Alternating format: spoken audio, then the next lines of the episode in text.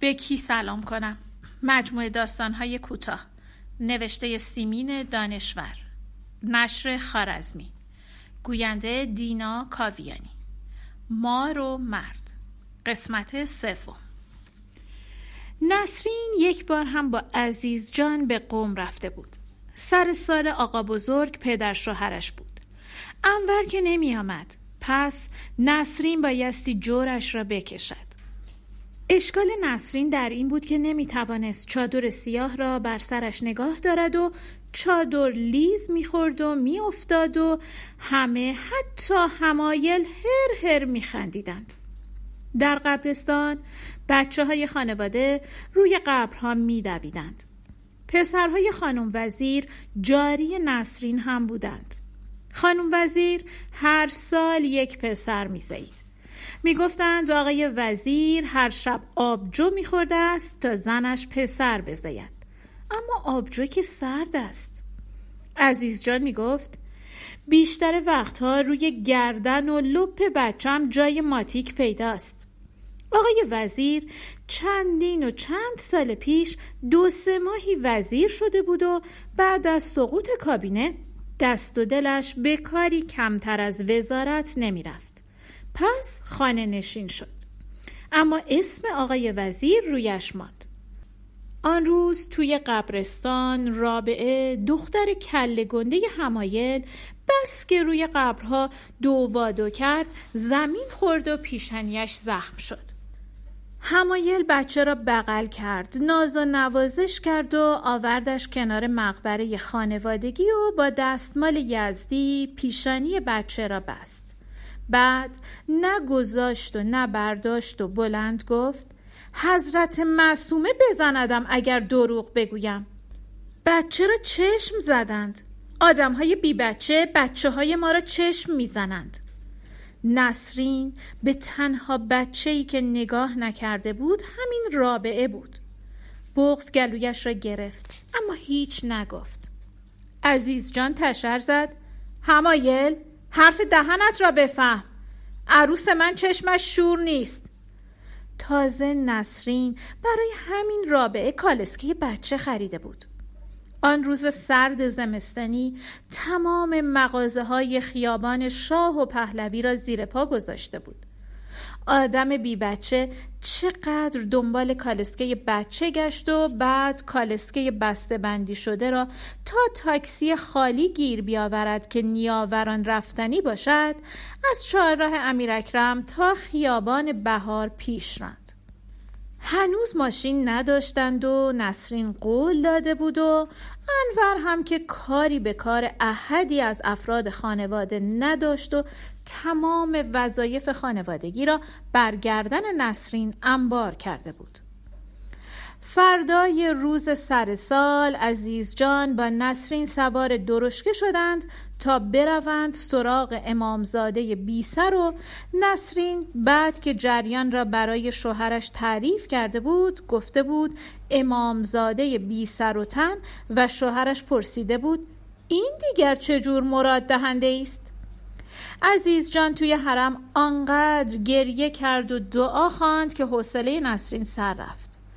جوری از و التماس می کرد که انگار بی بچگی بزرگترین بدبختی های دنیاست و همین الان است که امامزاده از زریح به در می آید و نسرین را باردار می کند اما نسرین که خودش را بدبخت نمی‌دانست.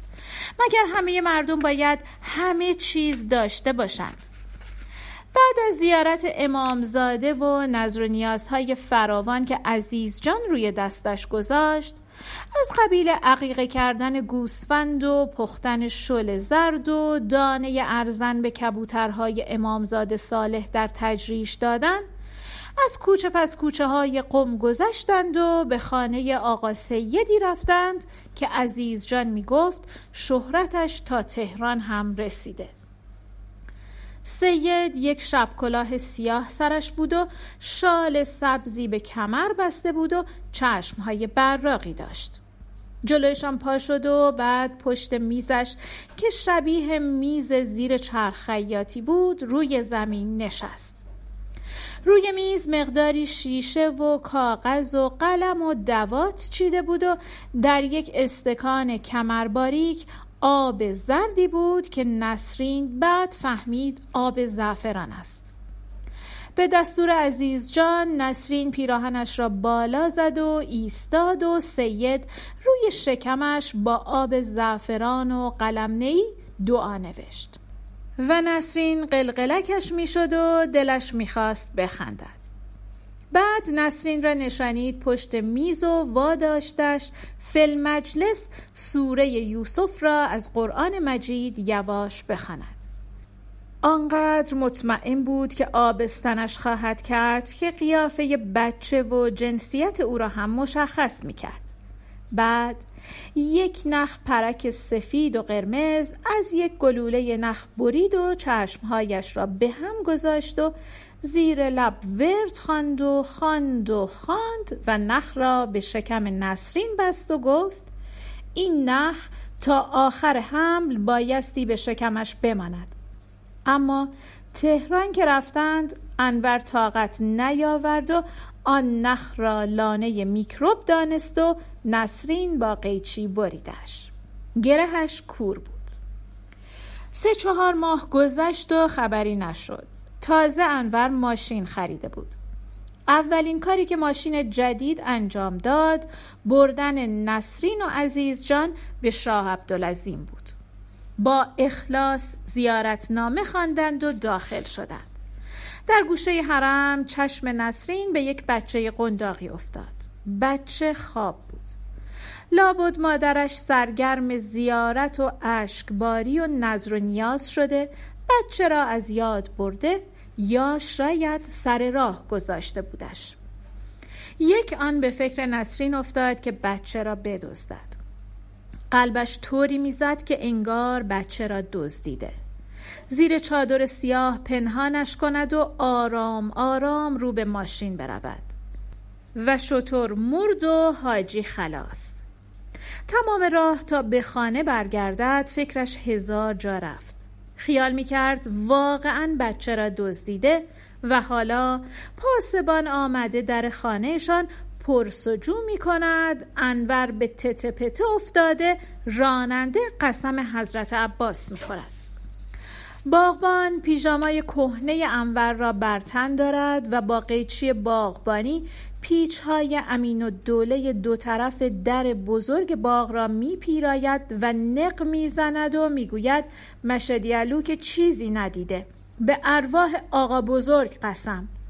و خودش بچه را در بغل گرفته و دست گذاشته روی دهانش نکند صدایش را سر بدهد و هرچه رشته پنبه بشود.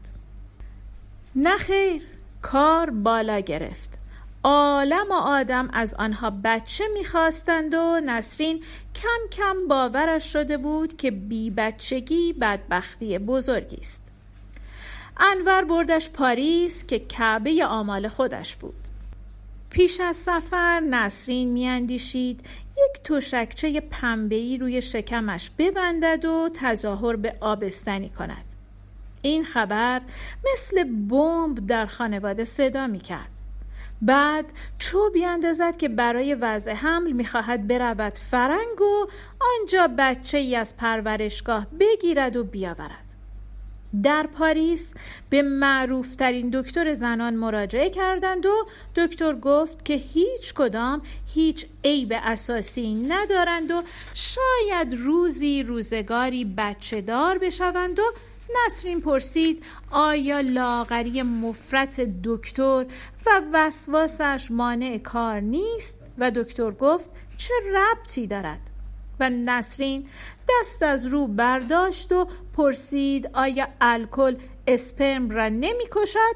و دکتر گفت اگر این طور خیال می کند پیش از عمل خودش را با محلول جوش شیرین و آب ولرم شستشو بدهد. و نسرین این کار را تا مدت ها می کرد. شوهرش علاوه بر مهربانی مترجم خوبی هم بود و نسرین را همه جا برد. او را برد به اتاقی که خودش در دوران دانشجویی در آن میزیست و برای زن دربان و خانم صاحبخانه که همسر یک الجزایری سیاه سوخته بود پسته و قوطی خاتم برد و خانم صاحبخانه بردشان به اتاق پذیرایی خودش و برایشان قهوه درست کرد و مدتها با انور فرانسه بلغور کردند و انور قشقش میخندید و برای نسرین ترجمه کرد که می‌گوید زنت زیبایی تمام مشرق زمین را به خودش اختصاص داده. انور سراغ استادها و همکلاسی هایش هم رفت و نسرین را به دانشکده که در آن درس خوانده بود برد. کناره سن قدم زدند و انور از دکه های کتاب فروشی های کناره یک عالم کتاب خرید. انور چنان سوراخ سنبه های پاریس را می شناخت که انگار مدت ها شهردار پاریس بوده. در بازگشت از فرانسه به فکرشان رسید بچه به فرزندی قبول کنند. به همه دوستان و آشنایان سپردند.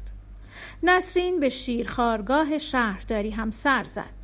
اما نتوانست از میان آن همه بچه یکی را انتخاب کند و دلش برای همهشان ضعف می‌رفت. اما جستجوها نتیجه داد. یک روز خانم سرآمدی تلفن کرد و مژده داد. نسرین به شتاب سراغ خانم سرآمدی به چهارراه حسن آباد رفت. خانم سرآمدی یک خال روی چشم چپش داشت گفت مرغ سرخ می کرده روغن داغ به چشمش پریده. نسرین عجله داشت بچه را ببیند. بچه ای بود درشت و سالم. عین بچه ای که عکسش در داروخانه نیاوران روی پیشخان بود و دستهای چاقش را گذاشته بود روی یک قوطی شیر خشک. بچه چهل روزش می‌شد. نسرین انگشتش را به دست بچه داد و بچه انگشت نسرین را محکم گرفت و به روی نسرین خندید. نسرین بغلش کرد. پسر بود. از پدر و مادر بچه پرسجو کرد. نکند هر شب و هر روز در خانهاش را بزنند و کلاشی کنند. نکند پشیمان بشوند. آخر کسی چون این بچه ای را رها نمی کند نه بابا از این حرف ها نبود. سند می‌دادند. یک دختر زیبا از یک خانواده اشرافی دست گلی به آب داده. با یکی از والا حضرت ها روی هم ریخته و والا حضرت این تخم را کاشته. به امید ازدواج بچه را نگه داشته و خبری نشده. حالا بچه به دنیا آمده. سند می‌دادند که اسم بچه را هرگز نیاورند. مادر منتظر است کار بچه فیصله بیابد تا چمدانش را ببندد و یک سره برود آمریکا. می‌خواهد تزئین خانه بخواند و حالا کوتا برگردد تا زبان بخواند تا نقاشی یاد بگیرد. شاید هم اصلا بر نگردد. با آن زیبایی و پول یا مفت شاید یک چشمزاق ینگی دنیایی را به تور زد. کسی چه می‌داند؟ نه خیالش راحت باشد. وقتی اسناد آماده شد و همه کارها درست شد تازه انور دبه درآورد گفت که نمی‌خواهد بچه حرامزاده والا حضرت را سر سفرش ببیند. شما را به خدا می‌بینید؟ عزیز جان هم از اول دل خوشی از بچه سر راهی نداشت. می گفت اگر دختر باشد که به انور حرام است و اگر پسر باشد به خود نسرین. آخرین تیر ترکش دست به دامان امام رضا شدن بود. دم غروب اتوبوس با آن همه بار و مسافر از همه رنگ و سلام و سلوات به مشهد رسید. نسرین در مهمانخانه باختر اتاق گرفت و از دفتردار مهمانخانه خواست که چادر سیاهی برایش کرایه بکند.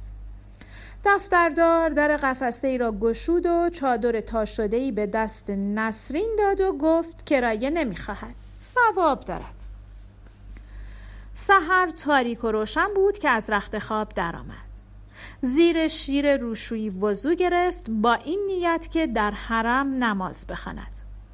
تاکسی گرفت و جلوی مسجد گوهرشاد پیاده شد و کفشهایش را به اولین کفشداری سپرد و پا به حرم گذاشت. آنجا تمام گنج های این جهانی از نور و آینه و چلچراغ و طلا و نقره و جواهر و مرمر و کاشی و شعر و خط کوفی در یک جا جمع شده بود. اما مگر می‌شد به مزار شریفی که به هیچ کدامشان اعتنایی نداشت نزدیک شد خدام با لباده های بلند سیاه هر کدام گلاب پاشی در دست داشتند و گلاب می افشندند. مرد و زن چنان به زریح چسبیده بودند که امکان نداشت دست نسرین به معجر برسد و چنان میگریستند و لابه و التماس می‌کردند که دانست دردهایی دارند از آرزوی او بسی عظیمتر. یک آن به فکرش رسید که امام با واسطه زن کولی مراد او را داده. کناری ایستاد و گفت ای امام اگر می توانی درد اینها را دوا کن. تو شاید مراد مرا داده باشی. اگر هم نداده باشی من از مراد خودم گذشتم. یک مرد پسر بچه ای را قلم دوش کرده بود و تلاش می کرد دست کم پیشانی بچه مجر را لمس بکند. تواف کنندگان کمی پس و پیش شدند. اما حالا بچه گریه می کرد و روی دوش پدر در تقلا بود. مرد دیگری دست بچه را گرفت و به مجر رسانید. نسرین دور مردم تواف می کرد و با آنها هم صدا شد و به هارون لعنت فرستاد و حالا احساس می کرد جزئی از مردم است. قلبش با قلب مردم می تپید و مثل آنها به یک اعتقاد و به یک کانون وابسته بود و مثل آنها مراد داشت و در این تجربه با همه آنها شریک بود. دوری زد تا به معجر فولاد رسید. آنجا بیماران را دید که تنابی به گردن بستند و یک سر تناب به ازلاع لوزی های معجر گره خورده. خودشان امیدوار و ناامید روی زمین افتادند. از کی می‌توان اینطور خواست؟ به کی می‌توان اینطور سلام گفت و التماس کرد؟ زنی به کنارش آمد و گفت خواهر موهایت پیداست. بلد نیستی رویت را محکم بگیری؟ خوشبختانه چادرش بلند بود و زن نمی توانست جوراب نازک کریستیان دیور او را ببیند. جورابش به نازکی پوسته پیاز بود. خواست به زن بگوید به تو چه؟ اما نگفت. زیر چنان سخفی نمی‌شد کینه ورزید و خشونت کرد. موهایش را عقب زد و چادرش را محکم گرفت. خانمی چاق و کوتاه قد از جلو می آمد و دو مرد جوانی را یکی از زیر بغلها و دیگری از دو پای گرفته بودند. راه می جستند و به دنبال زن چاق رو به مرجر فولاد می آمدند. جوان چشمهای آبی و رنگ زرد و ریش سیاه داشت و تنابی به گردن انداخته بود. جوان را زمین گذاشتند گفت مادر کتم را درآور میترسم وقتی امام شفایم داد مردم کتم را برای تبرک تکه تکه کنند مادر دو طرف چادرش را به دندان گرفت و کت جوان را درآورد و بعد تناب گردنش را به یک زل لوزی مجر گره زد. نسرین از ته دل و بلند گفت خدایا به این همه اسیر رحم کن. مادر نفس نفس می‌زد و کت مرد جوان دستش بود. گفت خدا مراد شما را هم بدهد. نسرین گفت من مراد نخواستم. زن نگاهش کرد. نسرین پرسید پسرتون چه کسالتی دارد؟ مادر گفت بچم مثل شم جلوی چشمم چکه چکه آب شده. میت آورده بودند که تواف بدهند و نماز بگذارند و دیگر در حرم جایی که بتوان یک سوزن به زمین انداخت نبود. نسرین بیرون آمد و به دنبال کفشش به کفشداری اول سر زد و ناگهان به صرافت افتاد که رسید نگرفته. کفشش را آنجا نجست. به چند کفشداری دیگر هم سر زد. کفشش را پیدا نکرد. یادش آمد که جلوی مسجد گوهرشاد از تاکسی پیاده شده. پس ناگزیر بایستی کفش را به کفشداری دم مسجد سپرده باشد. زنی با بچه در بغل به شتاب می آمد. به زن گفت خانوم خواهش می‌کنم. زن ایستاد و سرتاپای او را دید زد. نسرین پرسید مسجد گوهرشاد از کدام طرف می روند زن هیچ نگفت و راه افتاد. نسرین خسته و غمگین بود. با پای برهنه راه افتاد. در صحن کفترهای چاق و چله حریم حرم را دید و تصمیم گرفت بار دیگر برایشان ارزن بیاورد و دانه ورچیدن و پروازهای پر از نازشان را تماشا بکند. جلوی صحن مدتی در انتظار تاکسی ایستاد. مردی عباب دوش با دو تا زن و یک بچه با تاکسی از راه رسیدند. به تاکسی اشاره کرد.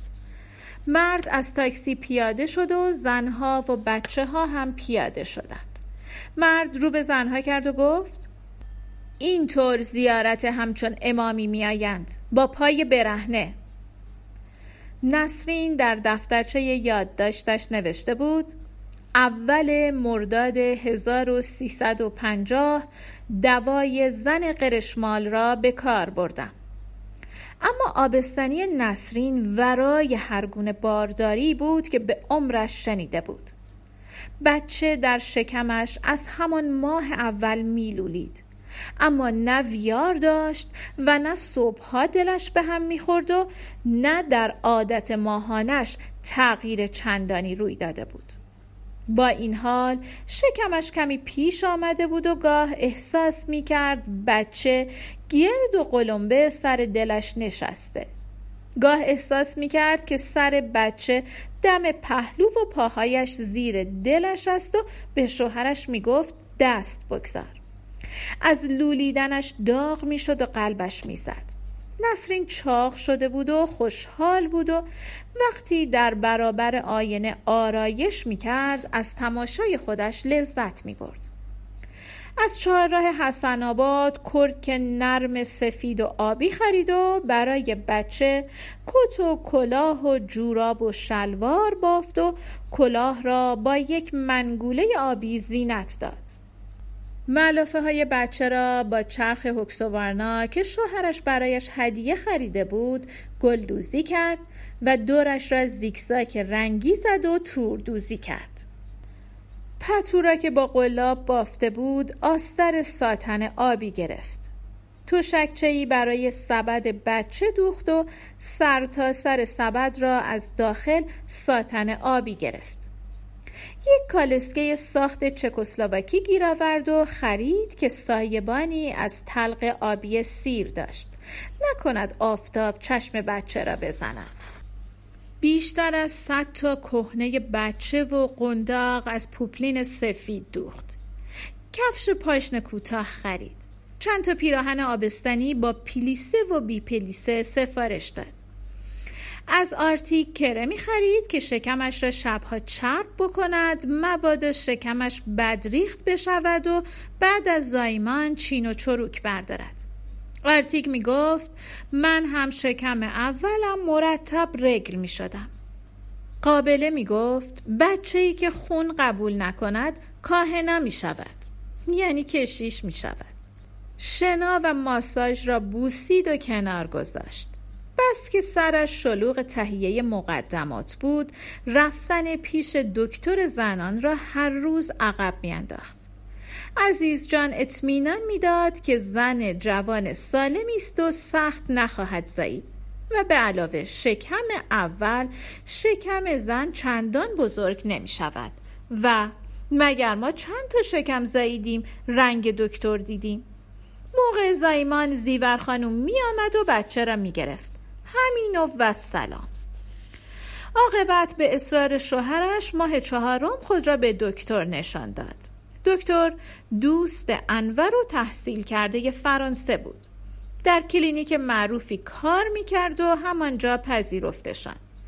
یک گوشی روی شکم لخت نسرین گذاشت و مدتی گوش داد و پس از معاینات و پرسجوهای بسیار دستور عکس برداری داد. دکتر متفکر می نمود و نسرین ترس برش داشت که نکند یک بچه بی سر بزاید. ترسید که نکند بچهش دو تا سر داشته باشد. نکند دو تا بچه از پشت به هم چسبیده بزاید. یا شاید قده ای در شکمش ولو باشد. دلش شوری می‌زد که نگو و بغز کرد. خواست به دکتر بگوید شنیدم عکس برداری برای بچه ضرر دارد. اما چیزی نگفت. بعد دکتر و شوهرش مدتی به فرانسه حرف زدند و رنگ شوهرش تیره تر از پیش شد. در همان کلینیک عکس برداشتند و عکاس گفت که نتیجه را میفرستد پیش دکتر. فردایش به سراغ دکتر رفتند و دکتر به جای اینکه به نسرین حرف بزند با انور مدتها و مدتها به فرانسه گفتگو کرد. انور دستمالی از جیبش درآورد و عرق پیشانیش را سترد. معلوم بود دکتر پیشنهادی دارد که مطابق میل انور نیست. بعد انگار شوهرش دکتر را متقاعد کرد و حالا تلفن زنگ زد. دکتر گوشی را برداشت و به خشونت داد زد. گفتم که فعلا مزاحم من نشو. ترس عظیمی بود. از آن ترس ها که می‌تواند آدم را فلج کند که آدم را دوچار سکته بکند. اخیرا و به توصیه شوهرش چند کتاب آبستنی و زایمان خوانده بود. ترس آدم نیمه دانا فرا گرفتش. به فکر آبستنی خیالی افتاد. تمام علائمش در او بود. به علاوه شکمش هم چندان پیش نیامده بود. به فکر آبستنی خارج از رحم افتاد. ترس سرطان ترس قدهی که کوچک و بزرگ می شود و گاه به اندازه یک هندوانه. خوشبختانه دکتر لبخندی به او زد و گفت جای هیچ نگرانی نیست. سر نه ماه تشریف بیاورید به سلامتی فارغ می شوید نسرین نفس راحتی کشید و گفت آقای دکتر میل دارم زایمان بیدرد بکنم. دکتر به فکر فرو رفت و لبش را گزدید و گفت مانعی ندارد. از روی میز دفترچه برداشت و گفت این تمرین ها را بکنید. قول می دهم خیلی آسان و بدون درد وضع حمل بکنید. تغییر رفتار شوهرش از آن بعد از ظهر به بعد حیرت آور بود. فردای آن روز انور نه ورزش صبحگاهی کرد و نه دور باغ دوید و نه کالری حساب کرد. به عکس. به نسرین گفت برایش باقلا پلو بپزد و گوشت بره نازک لایش بگذارد و نسرین گل از گلش شکفت. کم کم آبی تو پوست انور دوید آنچنان که دیگر سیبکش پیدا نبود. عوض همه کار انور به نجاری علاقه مند شد. تمام ابزار نجاری را فراهم آورد. اول یک قوطی چهار گوش دستدار ساخت و ابزار را در آن جا داد. بعد یک جعبه از چوب کاج ساخت. شاهکارش قفسی بود که غیر از کف آن که از چوب ساخته بود همه از لاش را با تور سیمی سبز پوشانده بود. مهربانیش به نسرین تازگی نداشت اما کم کم از خودش درآمد. مهمانی می‌داد و مهمانی می‌رفت. بی اینکه قابلمه غذایش را با خودش ببرد. با نسرین خارج از باغ بدون عینک تیره و عصا پیاده روی می‌کرد. روز تولد نسرین یادش بود. حتی سال روز عروسیشان نسرین را به هتل هیلتون برد.